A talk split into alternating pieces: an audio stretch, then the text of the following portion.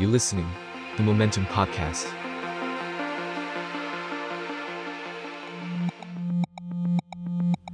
ยุโรปพาสตัวเดินทางสู่ยุโรปด้วยทุนการศึกษา Erasmus Plus และ m a r i c h w a d o s k a Curie Actions สนับสนุนโดยสหภาพยุโรป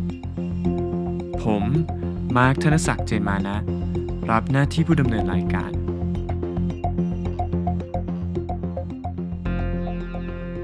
สวัสดีครับ ยินดีต้อนรับกลับเข้าสู่รายการ EUROPE Pass นะครับ episode ที่4นะฮะวันนี้เรามาอยู่กับอาจารย์เสียงนุ่ม อาจารย์นนท์นุชหมอนนะครับ จากคณะเศรษฐศาสตร์ธรรมศาสตร์ครับ สวัสดีครับครับ สวัสดีครับ สวัสดีอาจารย์มาร์กด้วยครับครับ อย่างที่แจ้งมาเมื่อกี้นะครับ อาจารย์นนท์นุชหมอนตอนนี้เป็นเป็นเอ่ออาจารย์ประจำคณะเศรษฐศาสตร์อยู่ที่มหาวิทยาลัยธรรมศาสตร์เนาะก็ก่อนอื่นเลย ก็อยากจะรบกวนอาจารย์นนท์นิดนึงช่วยครับเล่า ว่า เอ่อ ตอนนี้ทำอะไรอยู่บ้างเนาะงานวิจัยที่สนใจนะครับ แล้วก็เห็นตอนนี้กำลังจะไปศึกษาต่ออ่านะฮะใช่ครับแล้วแล้วทำโปรเจกต์อะไรหัวข้อที่สนใจมีอะไรบ้างอ่าครับโอเคประครัมาณบ นี้ครับ ก็อ่าตอนนี้นะครับก็อ่าก็ยังเป็นอาจารย์ประจำอยู่ที่คณะเศรษฐศาสตร์มหาวิทยาลัยธรรมศาสตร์นะครับ แล้วก็อ่าตอนนี้ก็อยู่ในช่วงลาศึกษาต่อนะครับที่อ่า University of Adelaide ประเทศออสเตรเลียนะครับ แต่ว่ายังบินไม่ได้ยังติดโควิดอยู่นะครับ ก็อ่าสาขาที่จะไปเรียนก็คือจะเป็นอ่า international trade นะครับ เพราะว่าอ่าตัวมหาลัยที่ไปก็คือจะมีอ่าสถาบันหนึ่งที่ค่อนข้างมีชื่อเสียงเรื่องอาการค้าระหว่างประเทศครับนะครับแล้วจริงๆความสนใจส่วนตัวก็คืออย่างผมก็จะสนใจเรื่องอาปกติจะสอนวิชาเศรษฐศาสตร์การเกษตรครับเศรษฐศาสตร์สิ่งแวดล้อม แล้วก็อ่า ด้านพัฒนาชนบทเนี้ยครัครับบแล้วก็แต่ว่าเออพอพอที่นั่นเราก็อยากไปเหมือนกับไปไปเรียนรู้สิ่งที่ดีที่สุดของเขาเนอะนะครับพอเราไปเรียนนู่นก็เลยอ่าอ่าพยายามพัฒนาหัวข้อเป็นเรื่องเกี่ยวกับการค้าระหว่างประเทศในเรื่องของสินค้าการเกษตรเนี้ยครับครับแต่ว่าโจทย์เฉพาะเจาะจงก็เดี๋ยวคงต้อง develop ไปเรื่อยๆ ก่อนนะครับครับครับครับโอเคครับเอิ่มทีนี้เห็นอาจารย์ ก่อนก่อนเส้นทางชีวิตอาจารย์นี้ค่อนข้างน่าสนใจมากเนาะครับก็เอ่อก่อนที่จะมาเป็นอาจารย์อ่าครับประจำคณะเศรษฐศาสตร์ก็ได้ทำงานลงพื้นที่พอสมควรอ่าครับเนาะก็เห็นตั้งแต่แรกเลยก็คือสนใจเรื่องการพัฒนาอ่าชนบทครับเนาะการเกษตร เรื่องสิ่งแวดล้อมอ่าครับพออาจารย์พอจะเล่าได้ไหมครับว่าเออทำไม อาจารย์มีแรงบันดาลใจอะไรอืมเนาะครับที่ที่ที่ฮะทำให้เห็นความสำคัญของประเด็นอืมเหล่านี้เนาะครับจนถึงขั้นที่ตอนที่ตัดสินใจไปศึกษาต่อที่โครงการอืมโครงการ Erasmus เนี่ยครับก็ตัดสินใจไปศึกษาต่อโปรแกรมที่เกี่ยวข้องก็คือ rural development อ่าครับครับ ก็อ่าจริงๆผมจบปริญญาตรีที่อ่าเศรษฐศาสตร์ธรรมศาสตร์นะครับ คือคือตอนนั้นน่ะผมผมรู้สึกถามว่าผมสนใจประเด็นเรื่องเรื่อง development ตอนไหน จริง ๆ อย่างช่วงปีหนึ่งปีสองอะจะรู้สึกว่าก็ก็ยังไม่ได้ไม่ได้อินหรือให้ความสนใจอะไรมากกับอืมกับแบบประเด็นเรื่องเรื่อง development หรืออะไรก็ตามเนี้ยครับก็แต่ว่ามันจะมีช่วงหนึ่งที่ผมอ่าผมผมแบ็กกราวก็เป็นคนกรุงเทพเนอะนะครับ เราไม่ได้มีโอกาสได้ไปพื้นที่ชนบทมากมาย ไม่ได้ไปตามจังหวัดต่างๆ มากมายเนี่ยครับ แล้วก็ก็มีโอกาสไปตอนนั้นไปไปค่ายเนี่ยครับ แล้วก็ เออเราก็เป็นครั้งแรกที่เหมือนกับได้ไปใช้ชีวิตอยู่ในชุมชนอะไรต่างๆ แม้จะเป็นช่วงเวลาที่ที่สั้นมากๆก็ตามครับแล้วก็ตอนนั้นผมก็ก็เลยเออมีความสนใจมากขึ้น ตอนนั้นอาอย่างของผมผมจะไปเลือกวิชาวิชาโทไมเนอร์เนี่ยนะครับเป็นไมเนอร์ของอาพัฒนาชุมชนของคณะสังคมสงเคราะห์ตอนนั้น ก็คือจะได้ไปไปไปเราก็จะได้เรียนพวกแบบว่าเรื่องเทคนิคการทำงานกับชุมชน เรื่องเกี่ยวกับคอนเซปต์เรื่องการพัฒนาในระดับพื้นที่มากขึ้นเนี่ยครับ แล้วก็ตอนนั้นก็อ่าได้เรียนอ่าก็ได้มีโอกาสได้ได้ลงพื้นที่อีกเรื่อยๆ พอเราได้เรียนวิชาอ่าพัฒนาชุมชนเนี่ยครับได้ลงไปฝึกงานร่วมกับคณะอ่านักศึกษาคณะสังคมสงเคราะห์ของที่ธรรมศาสตร์นะครับ อีกประมาณ 2 เดือนครับตอนนั้นไปที่น่านเราก็ยิ่งเออก็ยิ่งมีความสนใจมากขึ้นแล้วเราก็รู้สึกว่าจริง ๆ แล้วอาพอพูดถึงเศรษฐศาสตร์เนี่ยมันอาจจะไม่ได้อ่าพูดถึงเศรษฐกิจในภาพกว้างแค่นั้น แต่ว่าในมุมมองที่เป็นเศรษฐกิจ ที่เป็นเป็นฐานรากจริง ๆ เศรษฐกิจในระดับชุมชนต่างๆ มันก็มีโจทย์แล้วก็มีลักษณะบางอย่างทางเศรษฐกิจที่ก็มีความเอ่อน่าสนใจสำหรับผมในการที่แบบว่าเออมันสามารถที่จะบอกหรือตอบโจทย์อะไรบางอย่างทั้งในเชิงอืมของโครงการหรือในเชิงนโยบายอะไรต่างๆ ได้ครับได้ประมาณหนึ่งเนี่ยครับก็เลยเป็นความสนใจว่าเออเราอยากจะไป ทำงานในสายสายอะไรก็ได้แหละที่แบบเออได้ลงฟิลต่อไปเรื่อย ๆ อะไรอย่างเงี้ยครับ อาจจะมีแบบว่าเอ่อเป็นระดับโครงการระดับอะไรก็ตามเงี้ยครับหรือว่าเป็นงานวิชาการต่างๆนะครับครับตอนนั้นก็เลยทำให้เริ่มมีความสนใจเรื่อง development มากขึ้นครับแล้วตอนอาจารย์ศึกษาจบปริญญาตรีก็อ่าได้เริ่มใช่ครับทำงานด้านนี้เลยใช่ไหมตอนนั้นตอนนั้นพอจบปุ๊บประมาณปี 2000 2004เนอะตอนนั้นนานแล้วเหมือนกันครับคือตอนนั้นของผมก็ไปเอ่อ ผมเริ่มงานที่แรกนะครับ คือผมทำงานเป็นกึ่งกึ่งๆวิชาการก่อนก็คือทำงานที่ชื่อภาษาไทยคือสถาบันธรรมรัฐเพื่อการพัฒนาสังคมครับและสิ่งแวดล้อมนะครับ ตอนนั้นของท่านผู้หญิงสุธาวันเสถียรไทยครับเอ่อก็จะเป็นคล้ายๆองค์กรเอ่อหรือมูลนิธิที่เขารับงานวิจัยเนี่ยครับที่ด้านด้านสิ่งแวดล้อมต่างๆ ตอนนั้นอิชูตอนนั้นที่ประเด็นที่เขาทำก็เช่นเรื่องของเออตอนนั้นประเทศไทยกำลังอยู่ในขั้นตอนเออคุยเรื่อง FTA กับไทยกับสหรัฐ เขาก็จะเป็นองค์กรที่มารีวิวว่าเออถ้าไทยเซ็น FTA ตัวเนี้ยมันจะมีผลกระทบในเชิงสิ่งแวดล้อมยังไงบ้างครับไทยมีโอกาสจะเป็นแหล่งรับขยะมอิเล็กทรอนิกส์จากต่างประเทศหรือเปล่า ไทยจะ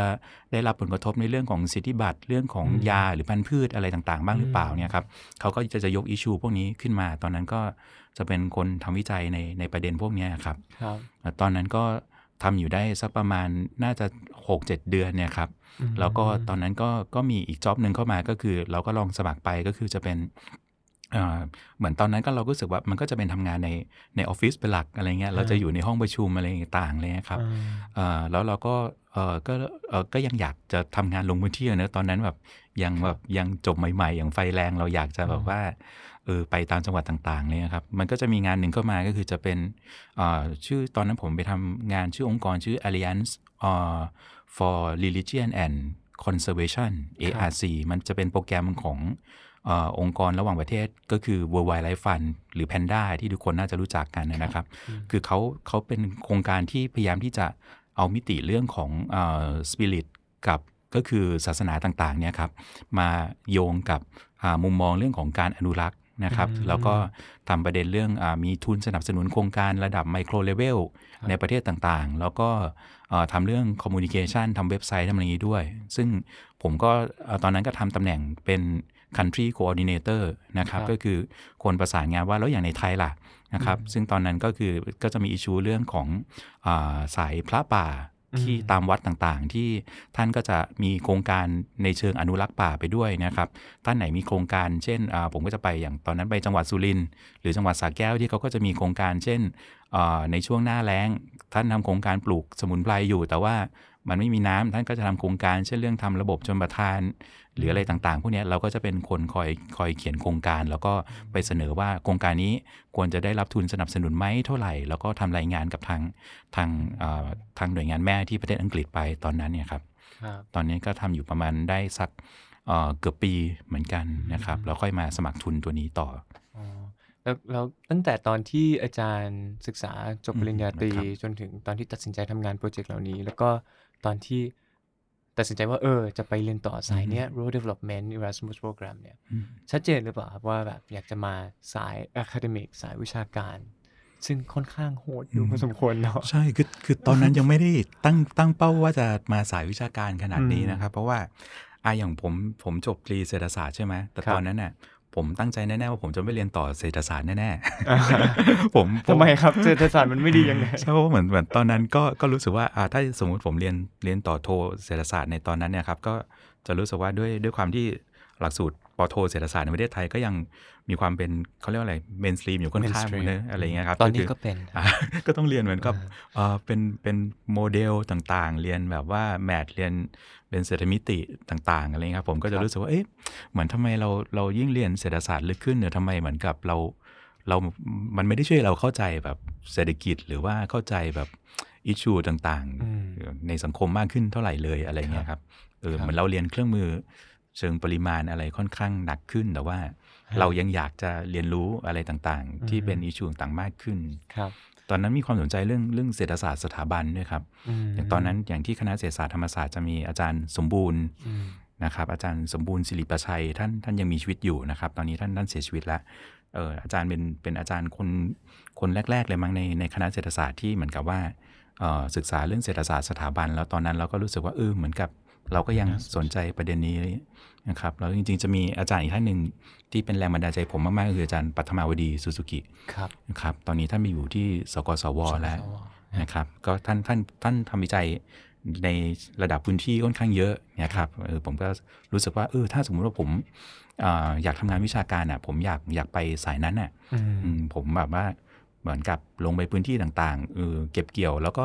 ก็เหมือนกับสังเคราะห์ปัญหาในระดับแบบ จากล่างขึ้นบนบ้างอะไรเงี้ยครับครับอะไรเงี้ยแล้วก็เออก็เลยรู้สึกว่า นี่นี่คือสิ่งที่เป็นเป็นโจทย์ในตอนนั้นนะครับ ที่อยากจะอยากจะทำต่อพอเรียนจบใหม่ครับๆนะครับ แล้วก็เลยจนท้ายที่สุดก็เลยตัดสินใจไปศึกษาต่อปริญญาโท ใช่ครับ จริง ๆ เรื่องเรื่องเรียนโทเหมือนกับว่า คือคือตอนนั้นเนี่ยเหมือนกับเราเป็นเป็นโจทย์ เขาเรียกว่าโจทย์เป็นความอยากแล้วกันเนอะว่าแบบว่าเราไม่เคยไปเมืองนอก ถ้าสมมติว่าเอ้ยถ้าได้แบบได้ถ้าได้ไปเรียนต่อต่างประเทศอะไรเงี้ยมันก็เป็นความฝันหนึ่งของเราเหมือนกันอะไรเงี้ยครับ แต่ว่าณตอนนั้นมันก็ก็ยังไม่มีเหมือนกับว่ามันก็ไม่ได้มีมีทุนอะไรมามากมายในในช่วงนั้นนะครับครับ จะมีทุนที่แบบว่าเขารีควายเกรดสูง ๆ ไปเลยอืมซึ่งตอนนั้นเกรดผมก็ไม่ได้สูง สูงแบบว่าแบบแบบท็อปต้น ๆ ขนาดนั้นอะไรเงี้ยครับครับแล้วก็ก็ก็เออก็เอ๊ะเราก็รู้สึกว่าเอ๊ะก็อาจจะไม่มีโอกาสตรงนั้นแล้วครับเนี่ยครับ แล้วก็โชคดีแต่ว่าตอนนั้นเหมือนกับว่าอ่าอย่างทุน Erasmus ที่ได้นี่ก็คือก็ก็ก็ก็ search search ด้วยตัวเองก็คือเหมือนกับก็ลอง search เองเรื่อยๆเลยครับแบบว่างๆก็แบบว่าเอ้ยแบบอันไหนมีมีแบบ Master Scholarship บ้างอะไรเงี้ยครับ แล้วก็ จนจนณปีนั้นก็ก็มีทุน Erasmus เข้ามาพอดีเนี่ยครับครับอืมแล้วที่อาจารย์ไปศึกษาคือ rural development ใช่ครับเนาะอืมอาจารย์พอจะเล่าให้ฟังได้ไหมครับว่าอืมประสบการณ์ตอนนั้นมันครับมันเป็นยังไงบ้างสองปีใช่ไหมอาจารอ่าย์ใช่ครับสองปีครับ ไปไปที่ไหนมาบ้างนะครับ แล้วก็ฮะเอ่อประสบการณ์เป็นยังไง เรื่องบรรยากาศอืมในไม่ครับว่าจะในประเด็นของวิชาการอ่าเนาะแล้วก็ครับเรื่องประสบการณ์นอกห้องเรียนอืมว่า มันส่งครับผลยังไงบ้างครับครับอ่าได้ครับ ก็อ่าหลักสูตรผมชื่อชื่ออ่า IMRD นะครับ ก็คือ International Master อ่า in Rural Development นะครับ ก็อ่าอย่างปกติทุนทุน Erasmus ก็คือส่วนใหญ่คือเขาจะกำหนดไว้เลยว่าคุณจะต้องศึกษามากกว่าหนึ่งประเทศอืมในสหภาพยุโรป อย่างผมตอนนั้นไปก็คือแต่ละหลักสูตรก็จะมีอ่าเขาเรียกว่าจะมีการจัดการแบบคอนโซเทียมครับก็คือจะมีอ่า มหาวิทยาลัยหนึ่งในยุโรปที่คล้ายๆเป็นเจ้าภาพเนี่ยครับในการ run หลักสูตรทั้งหมด แล้วเขาก็จะกำหนดว่ามหาวิทยาลัยไหนจะเป็น partner ใน consortium นี้บ้างครับอย่างของผมก็คือมหาลัยแรกที่เป็นเอ่อที่ไปในตอนนั้นก็คือ Ghent University นะครับที่เบลเยียมครับนะครับแล้วก็อ่าอย่างตอนนั้นผมก็ในใน consortium ก็คือจะมี Humboldt University of Berlin นะครับที่เยอรมันครับ Wageningen University ที่เนเธอร์แลนด์ ครับ แล้วก็จะมีอีกที่ที่ฝรั่งเศสก็จะมี Rennes University ออกเสียงถูกไหม Rennes ที่ไหนนะที่อาจารย์ R E N N E S อ่าอ๋อ ใช่ใช่ Rennes เรนส์เนี่ยครับที่แต่ว่าเขาจะ offer คอร์สเป็นภาษาฝรั่งเศสครับเพราะฉะนั้นเหมือนกับอ่านักศึกษาบางคนที่พูดฝรั่งเศสได้ เช่นจากแอฟริกาเนี่ยเขาก็จะจะไปเรียนที่ที่ Rennes กับครับที่คอร์โดบาที่ที่สเปนเนะครับอืมอืมอ่าอย่างผมก็ก็ก็จะเลือกก็หลักๆก็คงเลือกอ่า ประเทศที่ offer คอร์สเป็นภาษาอังกฤษได้ก่อน เพราะผมพูดอังกฤษกับอ่าฝรั่งเศสกับสเปนไม่ได้เนี่ยครับอืมครับแล้วก็อ่าตอนนั้นที่ไปนะครับก็คือแต่ละที่อะเขาก็จะมีอ่ามหาคณะหรือ department ที่อ่าที่เป็น partner เนี่ยอ่าแตกต่างกันอย่างที่ที่ Ghent นะครับก็คือเขาก็จะเป็นอ่า agricultural economics ครับส่วนที่เยอรมันที่ Humboldt เนี่ยก็คือจะเป็น Department of คล้ายๆ เหมือนกับ Resource Economics เนี่ยครับ เพราะฉะนั้นเขาจะ offer ประเด็นเช่นเรื่องของเอ่อ institutional economics ผมก็ได้เรียนที่ที่ที่ Humboldt ที่เบอร์ลินเนี่ยครับ ซึ่งจริง ๆ ตัวคอร์สเนี้ก็เป็นตัวที่ทำให้ผมยิ่งสนใจว่า เอ้ย ผมเข้าไปดูหลักสูตรครั้งแรก ผมแบบหลักสูตรนี้แบบโคตรน่าไปถูกใจมากมันมันมันตรงตรงผมมาก ๆ เลย คือแบบ มันก็จะมีความ economics อยู่เล็ก ๆ ด้วย มีพูดถึงมิติ development ด้วยครับแล้วก็แล้วพูดถึงเศรษฐศาสตร์สถาบัน ซึ่งเป็นสิ่งที่ผมสนใจด้วยเนี่ยครับ ก็เลยรู้สึกว่าเอิมตอบตอบโจทย์ผมมาก ๆ เลยแบบ ทันทีที่เห็นหลักสูตรนี้แบบสมัครโดยแบบไม่ต้องคิดอะไรเลยเนี่ยครับครับแล้วที่อาจารย์ไปไปที่แรกคือที่เกนต์ที่เกณฑ์ครับ ตอนนั้นก็เอ่อโอ้โหจะเดินทางเป็นว่าเล่นเลยครับ คือตอนนั้น เพราะว่าอย่างเกณฑ์ผมอยู่ 6 เดือน แล้วก็อ่าในระหว่างนั้นผมก็จะไปเรียนคืออย่างที่ที่เนเธอร์แลนด์นะครับอ่า semester มันจะมีความต่างกันคืออ่าเนเธอร์แลนด์จะ offer course เป็น 5 semester ครับคือเขาจะเรียนเป็นบล็อก ก็คืออ่า บล็อกละ 2 เดือน 2 เดือน แต่ในสั้นๆเนาะใช่แต่ในขณะที่อ่าประเทศอื่นเนี่ยครับเขาจะ offer เป็นเป็น semester ปกติครับอ่าอย่างผมไปเรียนที่ Ghent หกเดือน ในช่วงนั้นผมก็ไปเรียนเนเธอร์แลนด์ได้อีก 2 เดือน เพราะว่ามันจะมี gap ระหว่างเทอมที่เบลเยียมกับที่เยอรมัน มันไม่ตรงกันเนี่ยครับก็คือก็จะเดินทางค่อนข้างเยอะ 6 เดือน 2 เดือนไปเนเธอร์แลนด์ต่ออีก 2 เดือน ผมไปเยอรมันต่อครับเยอรมันจบปุ๊บอีก 2 เดือนผมกลับมาเนเธอร์แลนด์ใหม่อีกรอบหนึ่งอ่าฮะแล้วโชคดีที่ เหมือนยุโรปแต่ละประเทศมันเดินทางกันค่อนข้างง่ายเนี่ยครับครับ connectivity มันค่อนข้างค่อนข้างดี แล้วก็เร็วพอสมควรเนี่ยครับครับก็เลยเออวางแผนเรื่องการเดินทางอะไรต่างๆได้ได้ค่อนข้างดีอย่างเงี้ยครับ แล้วในประเด็นของการจัดการเรียนการสอนเนื้อครับหาความเชื่อมต่ออมระหว่างมหาวิทยาลัยครัอะบไรอย่างเงี้ยครับฮะมันตอบความกระหายทางวิชาการของอาจารย์นนครับท์ได้หรือเปล่าเป็นยังไง ความความกระหาย อะมันมันมีทั้งทั้งมุมที่อ่าเราเราคาดหวังแล้วเราได้เนอะกับมุมอืมที่เราคาดหวังแล้วมันก็ไม่ได้ด้วยเหมือนกันอืมอืมแล้วเล่าทั้งคู่เลยครับครับ อย่างอย่างมุมที่คาดหวังแล้วเราได้ก็คือ อ่า เช่น โอเคเราเรารู้สึกว่าเออเราได้เรียนอะไรที่แบบเช่นอะเรื่องเศรษฐศาสตร์สถาบันเราได้เรียนมากขึ้นครับมิติของคำว่า rural development อ่าเราเราค้นพบว่าเนื่องจากคนที่เรียนก็มาจากหลากหลายภูมิภาคทั่วโลกเนะครับ หลายคนก็เป็นแบบ เป็นเพียว NGO มาก่อนอืมแล้วเราก็รู้สึกว่าเออเราเราได้เรียนรู้เลยจากเขาแบบเยอะมาก เวลาเขามานั่งคุยกันหรือแบบเวลาเขามา present case อะไรในประเทศตัวเองเนี่ยครับเรารู้สึกว่าอืมมันทำให้เราเข้าใจภาพคำว่า development ในเชิง international development มากขึ้นเนี่ยครับอืมครับแล้วก็บวกกับอ่าอย่างอย่างเพื่อนในฝั่งยุโรปเองอาที่เขาสนใจ development เนี่ยเขาก็จะส่วนใหญ่ก็คือเขาเขาเป็นคนที่อยากทำงานหรือเขาทำงานใน หน่วยงานที่เป็นคล้ายๆ funder ครับที่คือแหล่งทุนที่เหมือนกับว่าให้ทุนในประเทศโลกที่หนึ่งกำลังพัฒนาอะไรเงี้ยประเทศพัฒนาแล้วเงี้ยครับแล้วก็มาให้ทุนทำโครงการในประเทศกำลังพัฒนาครับต่างๆเนี้ยครับซึ่งเราก็เออเขาก็จะมีมุมมองในเชิงคำว่า development แบบหนึ่งอืมเพื่อนที่มาจากอ่าเขาเรียกว่าอะไรประเทศประเทศแบบโลกที่สามเหมือนเราเนี่ยก็ก็จะมีมุมมอง อีกแบบหนึ่งอะไรเงี้ยอาจารย์พอมุมมองจะเล่าได้ไหมครับว่ามันครับมันอืมมุมมองเรื่องการพัฒนาเนี่ยครับมันใน context ของไทยและฮะ context ของแต่ละอืมเคสที่อาจารย์ไปเจอมาครับคือมันมันต่างกันยังไงอาจารย์ อย่างอย่างความการพัฒนาเนอะเช่น สมมุติว่าบางคนก็จะมองว่าการพัฒนา มันจะต้องเป็น issue เรื่องเรื่องมันจะต้องเป็น issue based ไปเลย เช่นอืมบางคนก็จะบอกว่าการพัฒนา หนึ่งเราลงไปทำโครงการกับชุมชนเรื่องการเกษตร เราลงไปทำชุมโครงการกับชุมชนเรื่องการศึกษาเรื่องต่างๆเนี่ยครับอืมมันก็เขาก็จะมีอ่าหรือหน่วยงานบางหน่วยงานที่เป็นแหล่งทุนเขาก็จะมีคล้ายๆกับอ g e n d a ของเขาว่า ตอนนี้เขาต้องการจะไปผลักดันอะไรต่างๆ ในในพื้นที่บ้างอืมในขณะที่ถ้าเราคุยกับ NGO ที่เขาทำงานฝังตัวในพื้นที่เขาก็จะมีมุมมองบางอย่างที่เขาจะเอามุมมอง area เป็นตัวตั้งมากกว่า เช่น เอ้ยเขา สนับสนุนเรื่องของการการรวมกลุ่ม เขาสนับสนุนเรื่องโครงการใดๆก็ตามมันต้องมาจากความต้องการ มันต้องมาจากนิดของของประชาชนหรือคนที่อยู่ในพื้นที่ก่อน เขาก็จะไม่ใช่ว่าเขาจะรับเอาอิชูไหนมาก็ได้ แต่ว่าเขาจะต้องเริ่ม approach ในการพัฒนาก่อนว่าเออแล้วตอนนี้ชุมชนขาดอะไรชุมชนต้องการอะไรอะไรอย่างเงี้ยครับ หรืออาบางทีเราก็จะพบว่าอ่าบางอิชูมันก็จะมีความเฉพาะเจาะจงมาก ๆ เช่นเป็นเรื่องของอา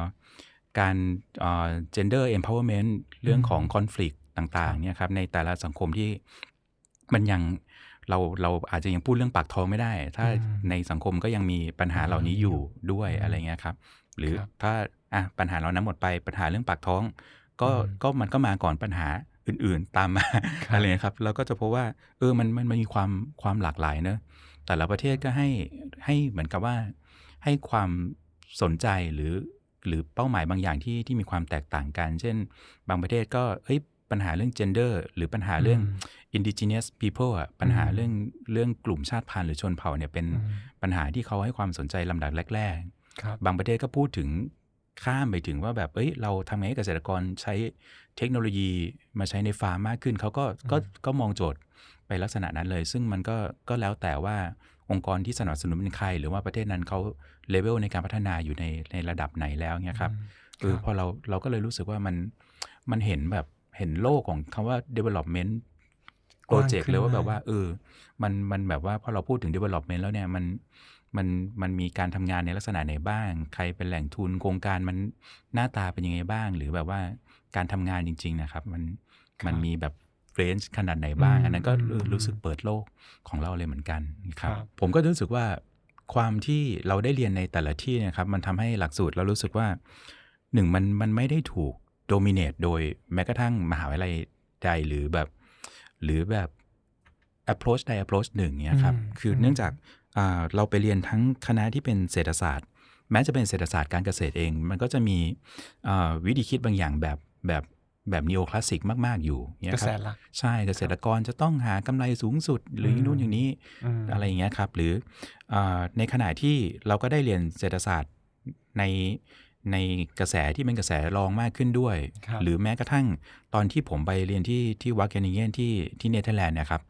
อ่าที่นั่นผมไปเรียนอ่า rural sociology and anthropology ครับซึ่งซึ่งซึ่งมันเป็น เป็น field ที่ใหม่สำหรับคนที่ที่เรียนเศรษฐศาสตร์มาสำหรับผมเหมือนกันครับแล้วผมก็รู้สึกเอ้ยมันมันช่วยเติมเต็มมุมมองอะไรบางอย่างของผมได้นะครับอืมก็คือ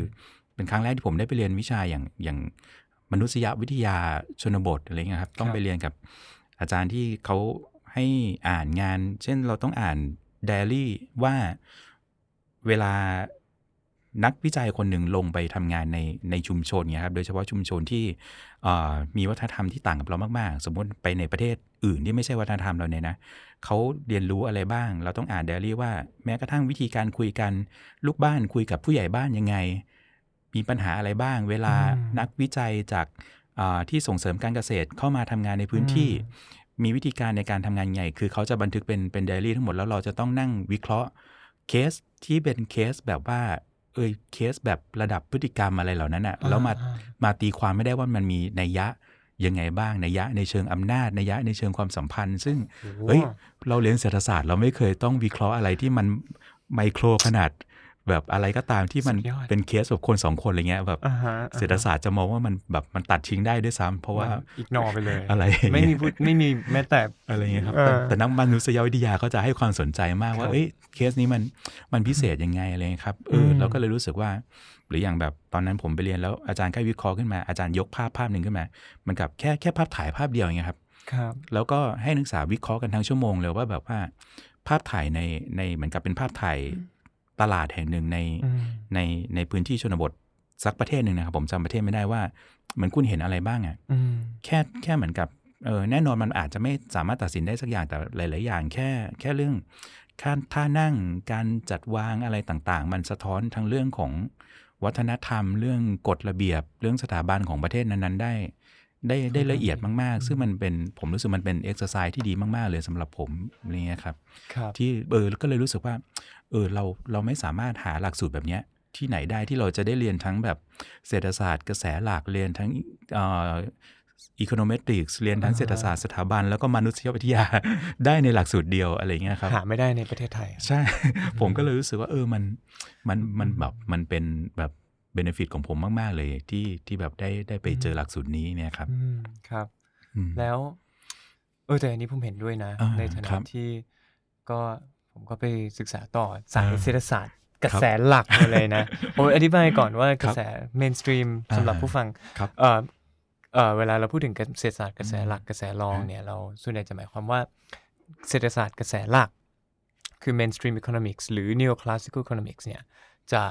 ค่อนจะพูดว่าไงดีอาจารย์มีมีข้อสันนิษฐานบางอย่างอ่าที่ค่อนข้างที่จะเอ็นไปทางว่าประเจกชนค่อนข้างที่จะ มี self interest ในการทำการการการทำอะไรบางอย่างเสียส่วนใหญ่เนาะแล้วก็เอ่อจะค่อนข้างที่จะให้ความสำคัญกับกลไกตลาดมากกว่า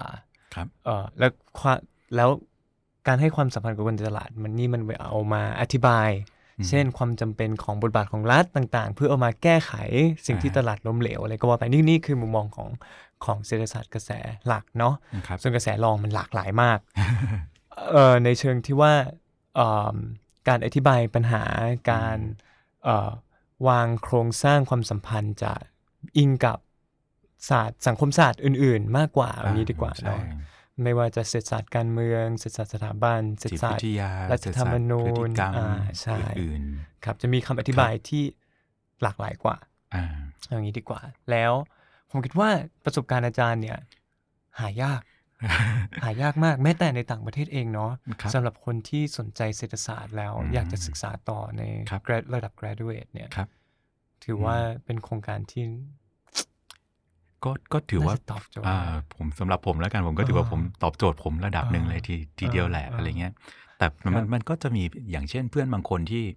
เขาเขาอาจจะไม่ใช่ background economic โดยตรงนี้โดยตรงเนี้ยเนอะพอไปเรียนด้วยกันเขาก็จะค่อนข้าง suffer กับหลักสูตรพอสมควรเหมือนกันเพราะว่า เช่นเขาก็ต้องผ่าน เช่นเขาไม่เคยเรียนแบบ intro econ มาเลยอะไรเงี้ยครับ แต่ว่าเขาต้องไปเจอคอร์สที่เป็นเศรษฐศาสตร์การเกษตรแล้วอะไรเงี้ยครับเนี่ยอ๋อครับมันก็ apply เขาใช่เขาอ๋อสำหรับเขาบางคนก็จะรู้สึกว่าเออ มันอาจจะไม่ค่อยตอบโจทย์เขาเหมือนกันอะไรเงี้ย แต่จริงๆมันก็ก็แล้วแต่ด้วยด้วยความที่แต่ละ U เองเขาก็จะมีจุดเน้นต่างกันอะไรเงี้ยครับครับมันก็จะมีคอร์สที่ ที่อืมยังไงทุกคนก็ต้องผ่านเซตคอร์สเหล่านี้ไปให้ได้นะครับ แล้วสิ่งที่อืมอาจารย์อยากได้ เราไม่ได้อะเป็นยังไง สิ่งที่ที่อยากได้แล้วไม่ได้ใช่ไหมครับ อ่า โอเค เดี๋ยวเดี๋ยวขอขอเติมตรงนั้นอีกนิดนึงก่อนคือสิ่งอืมที่ที่ไม่คาดหวังจะได้แล้วก็ได้ก็อ่าคืออ่าอ่าอันสุดท้ายเลยก็คือ เหมือนกับผมรู้สึกว่าอะผมนอกจากได้ได้ได้มาคุยเรื่องพวกนี้แล้วครับ เรา เราได้มีเพื่อนจากจากแบบแทบจะทุก continent เลยในโลกเลยอืมอะไรเงี้ยครับ เรามาครับเจอกันในคอร์สคอร์สเนี้ยนะครับเรายิ่งไปหลาย U เราได้พบปะเพื่อนหลากหลายคนมากอืมรวมถึงในตอนนั้นผมก็ได้มีโอกาสไปอย่างมันจะมี case study ที่เป็นคล้ายๆ summer school ที่ทางหลักสูตรเขาจัดโดยตรงเนะครับ ตอนนั้นผมไปที่สโลวาเกียอืมอ่าคือผมต้องไปอยู่ที่นั่นหนึ่งเดือน แล้วก็ลงไปทำคล้ายๆ เหมือนกับว่าเขาทางมหาวิทยาลัยนิตราที่สโลวาเกียเนี่ย เขาก็จะเป็นคนจัดแล้วตอนนั้นเหมือนกับอิชูเขาก็จะเป็นเรื่องของการการที่สโลวาเกียเนี่ยกำลังเพิ่งจะง่ายคือเหมือนกับว่าเข้า EU ใหม่ๆอะไรเงี้ยครับเขาก็จะมีประเด็นเช่นการการเข้า EU ใหม่ ๆ แล้วจะต้องเขียนทุนขอ EU อะไรต่างๆ แล้วก็ต้องไปลงคุยคุยกับรัฐบาลท้องถิ่นของสโลวาเกียเขาก็จะพาไป เราก็จะเห็นภาพแบบเออ นี่คือชนบทของยุโรปจริงๆนะซึ่งหลาย ๆ อย่างมันมันก็ยังมีความคอมมอนกับชนบท ของประเทศอย่างประเทศไทยเองอยู่อยู่มากเหมือนกันอะไรเงี้ยครับ หรืออีกโอกาสหนึ่งที่ผมรู้สึกว่าเออมันหายากมากเลยคืออาตอนนั้นผมเทคคอร์สหนึ่งก็คือชื่อวิชาอ่าน่าจะ animal production คือเป็นวิชาของของการภาคทำฟาร์มใช่ของของเกษตรเลย ซึ่งอ่าฮะในตอนนั้นต้องไปเรียนเรียนเนะครับเรียนเรียนกับ department ของของ livestock management นะครับของของที่เยอรมัน แต่ตอนนั้นนะเขาพาไป เขาพาผมไปลงฟิลที่ประเทศซีเรีย ในตะวันออกกลางเนี่ยครับอืมซึ่งซึ่งซึ่งตอนนั้นเหมือนกับอาจารย์จะเป็นพื้นที่ทำโปรเจกต์ของอาจารย์เขาอยู่แล้วแล้วครัเขาบก็ให้นักศึกษาเลือกลงว่าว่าว่าควรจะไปไปลงที่ที่ไหนนะครับแล้วเออตอนนั้นผมแบบเห็นชื่อซีเรียปุ๊บผมไปเลยถ้าผมไม่ไปตอนนี้ผมไม่รู้จะได้ไปตอนไหนอีกแล้ว ตอนนี้ก็ไรเงี้ยน่าจะไปยากใช่ครับาตอนนั้นเขาก็จะโอ้พาค่ะไปเนี่ยครับอย่างไปดามัสกัสไปอเลปโปครับเนี่ยครับ ซึ่งตอนนี้ก็น่าจะเป็นพื้นที่ความขัดแย้งครับรุนแรงทีเดียวเนี่ยครับก็ครับแต่ตอนนั้นก็ลงไปดูว่าเออปัญหาของอืมรูโรซีเรียในตอนนั้นก็จะเป็นประเด็นเรื่องน้ำซึ่งเขาขาดแคลนมากอ่าๆว่าในประเทศที่มีทรัพยากรน้ำขาดแคลนมากๆเนี่ยการทำอะไรสักอย่างหนึ่ง เช่น การทำการเกษตรมากขึ้น การทำการปลูกฝ้ายมากขึ้นเนี่ยมันมันก็มีผลต่อ ความมั่นคงของน้ำแล้ว water security และเรียบร้อยแล้วอะไรเงี้ยเพราะฉะนั้นทุกอย่างเรื่องน้ำเขาจะเป็นประเด็นที่ที่เซนซิทีฟมาก เราก็ต้องลงไปดูในเชิงสถาบันเนี่ยครับว่าเขาจะต้องมีกติกาในการใช้น้ำยังไงปลูกอะไรเมื่อไหร่ได้บ้างโน่าสนใจหรืออะไรเงี้ยครับ ซึ่งซึ่งเราก็พบว่าเออเนี่ยมันมันคือแบบเปิดโลกกระทัดเรามาก ๆ เลยเหมือนกันจริงๆเนี่ยอ๋อเนี่ยครับครับอะแล้วเข้าสู่ประเด็นที่ที่จะอะไรมาถามอะไรอยากอะไรที่คาดหวังได้เราคือ ผมไม่ได้ใจคนอื่น จะรู้สึกเหมือนกันนะว่าโอเค ด้วยความที่หลักสูตรมันเป็นสาวิทยาการแบบเนี้ยครับครับหลาย ๆ คนที่ที่ที่เรียนในเชิงแบบว่าไม่ว่าจะเป็น area study หรือเอ่อสาวิทยาการเนี่ยครับน่าจะประสบปัญหาคล้ายๆกับผมก็คือ เนื่องจากการเรียนวิชามันเป็นเป็ดเนี่ยครับอืมมันจะทำให้เรารู้สึกว่าเราเรียนทุกอย่างอย่างละนิดอย่างละหน่อย มันทำให้เราขาดเครื่องมือหรือความรู้บางอย่างในในเชิงลึกมากขึ้นอืมเช่น หมายถึงว่าแบบอะแล้วเรา แม้เราจะมี background ทางเศรษฐศาสตร์ แต่ถ้าเราอยากเราอยากจะทำวิจัยต่อหรือเขียน paper ในเชิงเศรษฐศาสตร์ โดยที่มีเครื่องมืออะไรสักอย่างที่ เหมือนกับว่ามันเขียน paper ทางทางเศรษฐศาสตร์ที่ดีได้ paper หนึ่งเนี่ยครับครับเราก็จะพบว่าเราก็ยังไม่มีความรู้บางอย่างในในเชิงลึกในเชิงเครื่องมือที่มันอาจจะทำให้เราเหมือนกับว่า แข็งแรงพอที่จะ ถึงจุดนั้นได้ครับปัญหาที่พบหลักๆ เลยก็คือ ในขั้นตอนของการทำทีสิสเนี่ยครับครับเราก็จะพบว่าเอออาจารย์หลาย ๆ ท่านเองก็ยังไม่สามารถที่จะตอบโจทย์เราได้ว่า แล้วการการการเรียนแบบสถาวิทยาการนะมันเป็นไปได้ไม่ยากหรอก แต่ว่าการทำวิจัยในเชิงสถาวิทยาการจริง ๆ มันเป็นไม่ได้ยากไม่ได้ยากโดยคนคนเดียวฮะซึ่งซึ่งเราก็อืมพบว่าเหมือนกับที่ผ่านมาเราก็เห็นงานวิจัยเชิงสถาวิทยาการหรือข้ามศาสตร์เนี่ยครับ โดยการที่มีอาจารย์หลาย ๆ ท่านมา มาจอยกันเป็นทีมใหญ่ ๆ แต่ละคนรับผิดชอบอิชูของตัวเองไปอ่าแต่ทีเนี้ยถ้าสมมุติว่าเราเองในฐานะนักศึกนักเรียนนักศึกษาเนี่ยครับเราเราต้องมาเจอโจทย์วิจัยที่เป็นเชิงสถาวิทยาการเนี่ยครับครับโดยที่ก็ยังมีอาจารย์ที่ปรึกษาที่ก็เป็นอาจารย์ที่มาจาก field ใด field หนึ่งอืมอยู่ แต่ละคนก็จะมี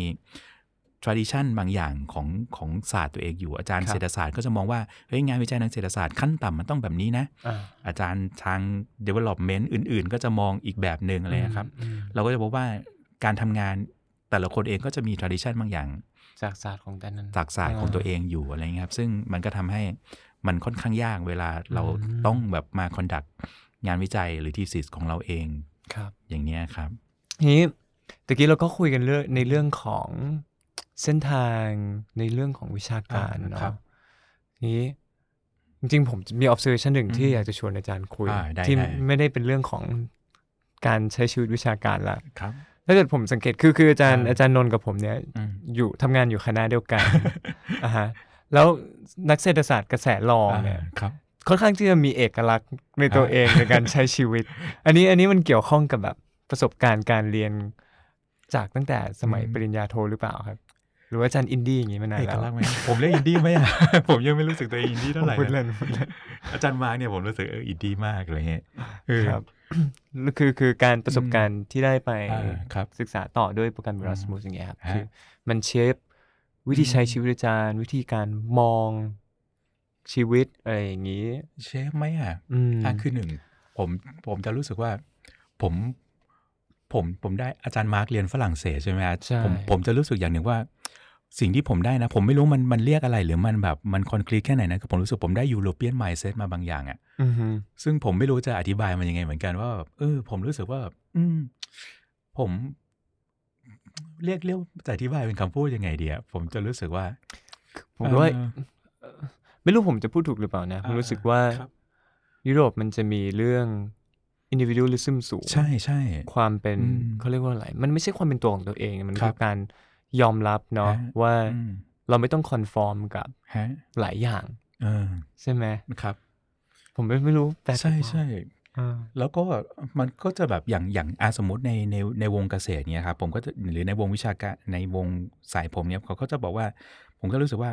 เหมือนกับเช่นอิชูหลาย ๆ อย่างในตอนนั้นน่ะที่ที่เหมือนกับอย่าง EU ให้ความสนใจอะไรเงี้ย เช่น เช่นเรื่องของ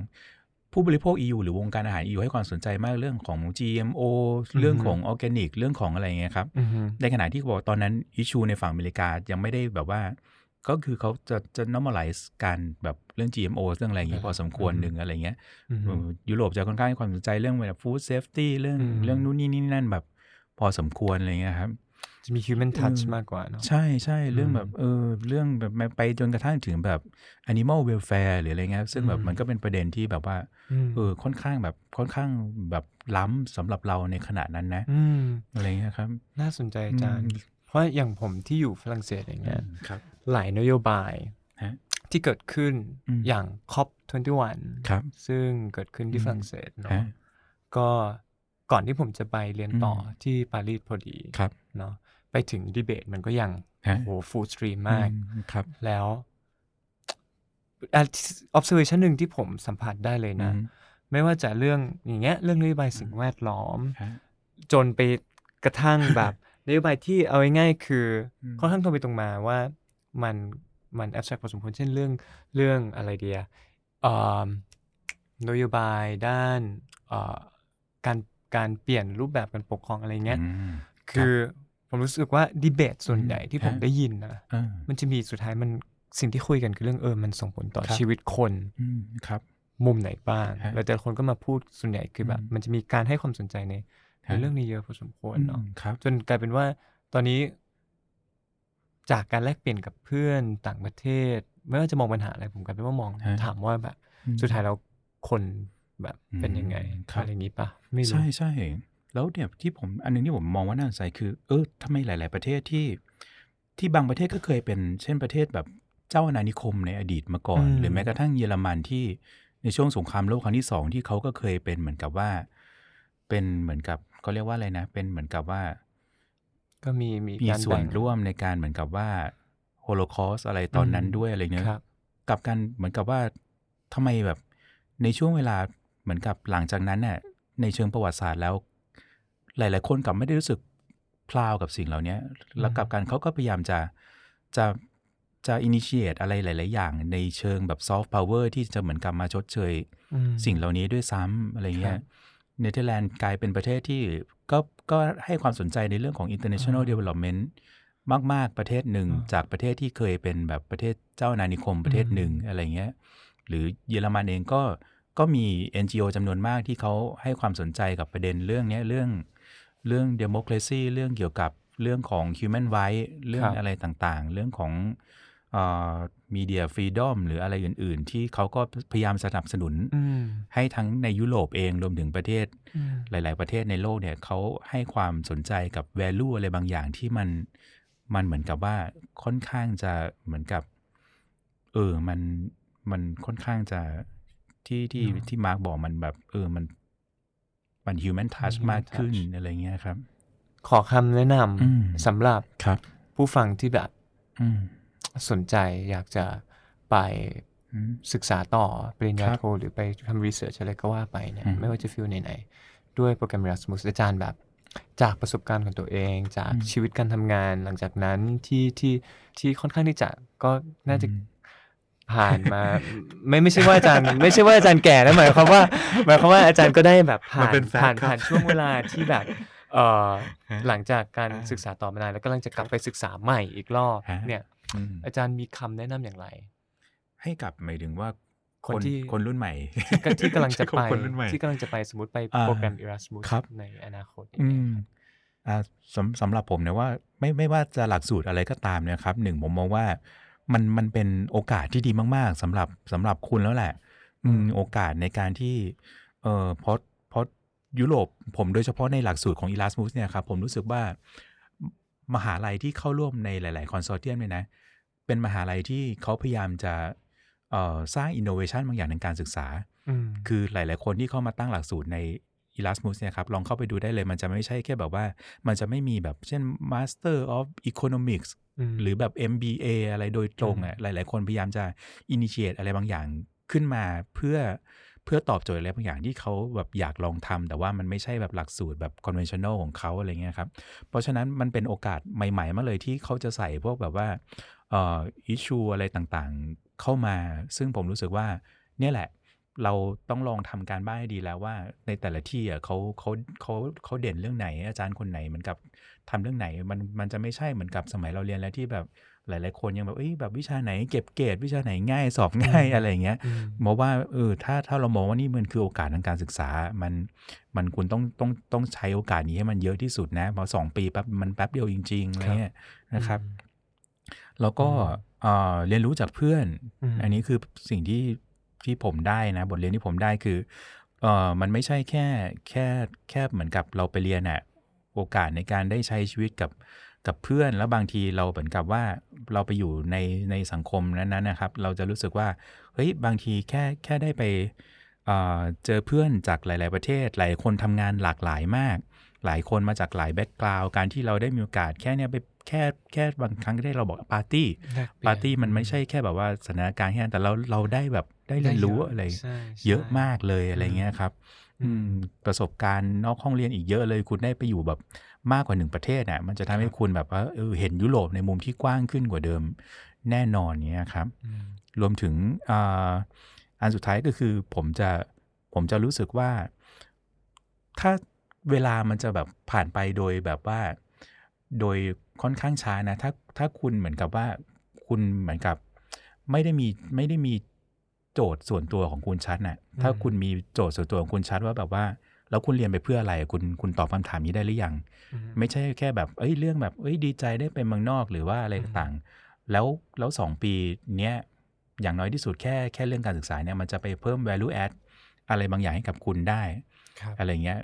แน่นอนไม่ใช่ทุกคนที่จะเจอคำตอบนั้น ผมยังไม่เจอคำตอบนั้นเหมือนกันหมายถึงตอนผมเรียนจบใหม่ๆอะไรเงี้ยนะอืแม้กระทั่งไปเรียนตอนนั้นนะผมก็เอ้ยจบไปทำอะไรวะตอนนั้นผมยังไม่นึกด้วยซ้ำผมจะมาเป็นอาจารย์หรืออะไรเงี้ยครับแต่ว่า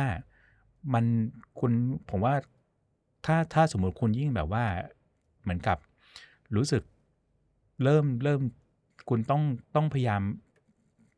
คิดตลอดอะว่าแบบตอบโจทย์ตัวเองได้ตลอดว่า ฉันกำลังทำอะไรอยู่แล้วฉันอยากจะเดินไปทางไหนต่ออะไรเงี้ยครับอืม ครับยิ่งคุณเอ่อหาคำตอบนี้ให้กับตัวเองได้ได้เร็วเท่าไหร่มันอาจจะไม่เคลียร์หรอกแต่ว่าอย่างน้อยคุณจะจะรู้แล้วว่าแบบเอ้ย step ต่อไป มันควรจะเป็น step ต่อไปของอะไรของอะไรอีกทีหนึ่งอืมมันจะยิ่งทำให้คุณประหยัดเวลาได้มากกว่าการที่คุณแบบว่า เออ คุณไม่ไม่มี direction ขนาดนั้นอะไรเงี้ยครับ ครับอืมโอเคครับ วันนี้ก็ขอขอบคุณอาจารย์นครับนท์นุชหมอนมากนะครับโอผมเคที่ครัมาบนักเรียนขอบคุณมากครับขอบก็คุณอาจารย์มาร์คขอบคุณทางโมเมนตัมแล้ว แล้วก็รายการยุโรปอะไรนะยุโรปพายุโรปพาสด้วยนะครับครับ ก็เวลาวันนี้ก็ครับสิ้นสุดลงแล้วเนาะขอบคุณท่านผู้ฟังอ่าทุกท่านนะครับครับผมแล้วก็ไว้เจอกันเอพิโซดหน้าอ่าครับโอเคครับ สวัสดีครับ สวัสดีครับ Europe Pass สนับสนุนรายการโดยสหภาพยุโรป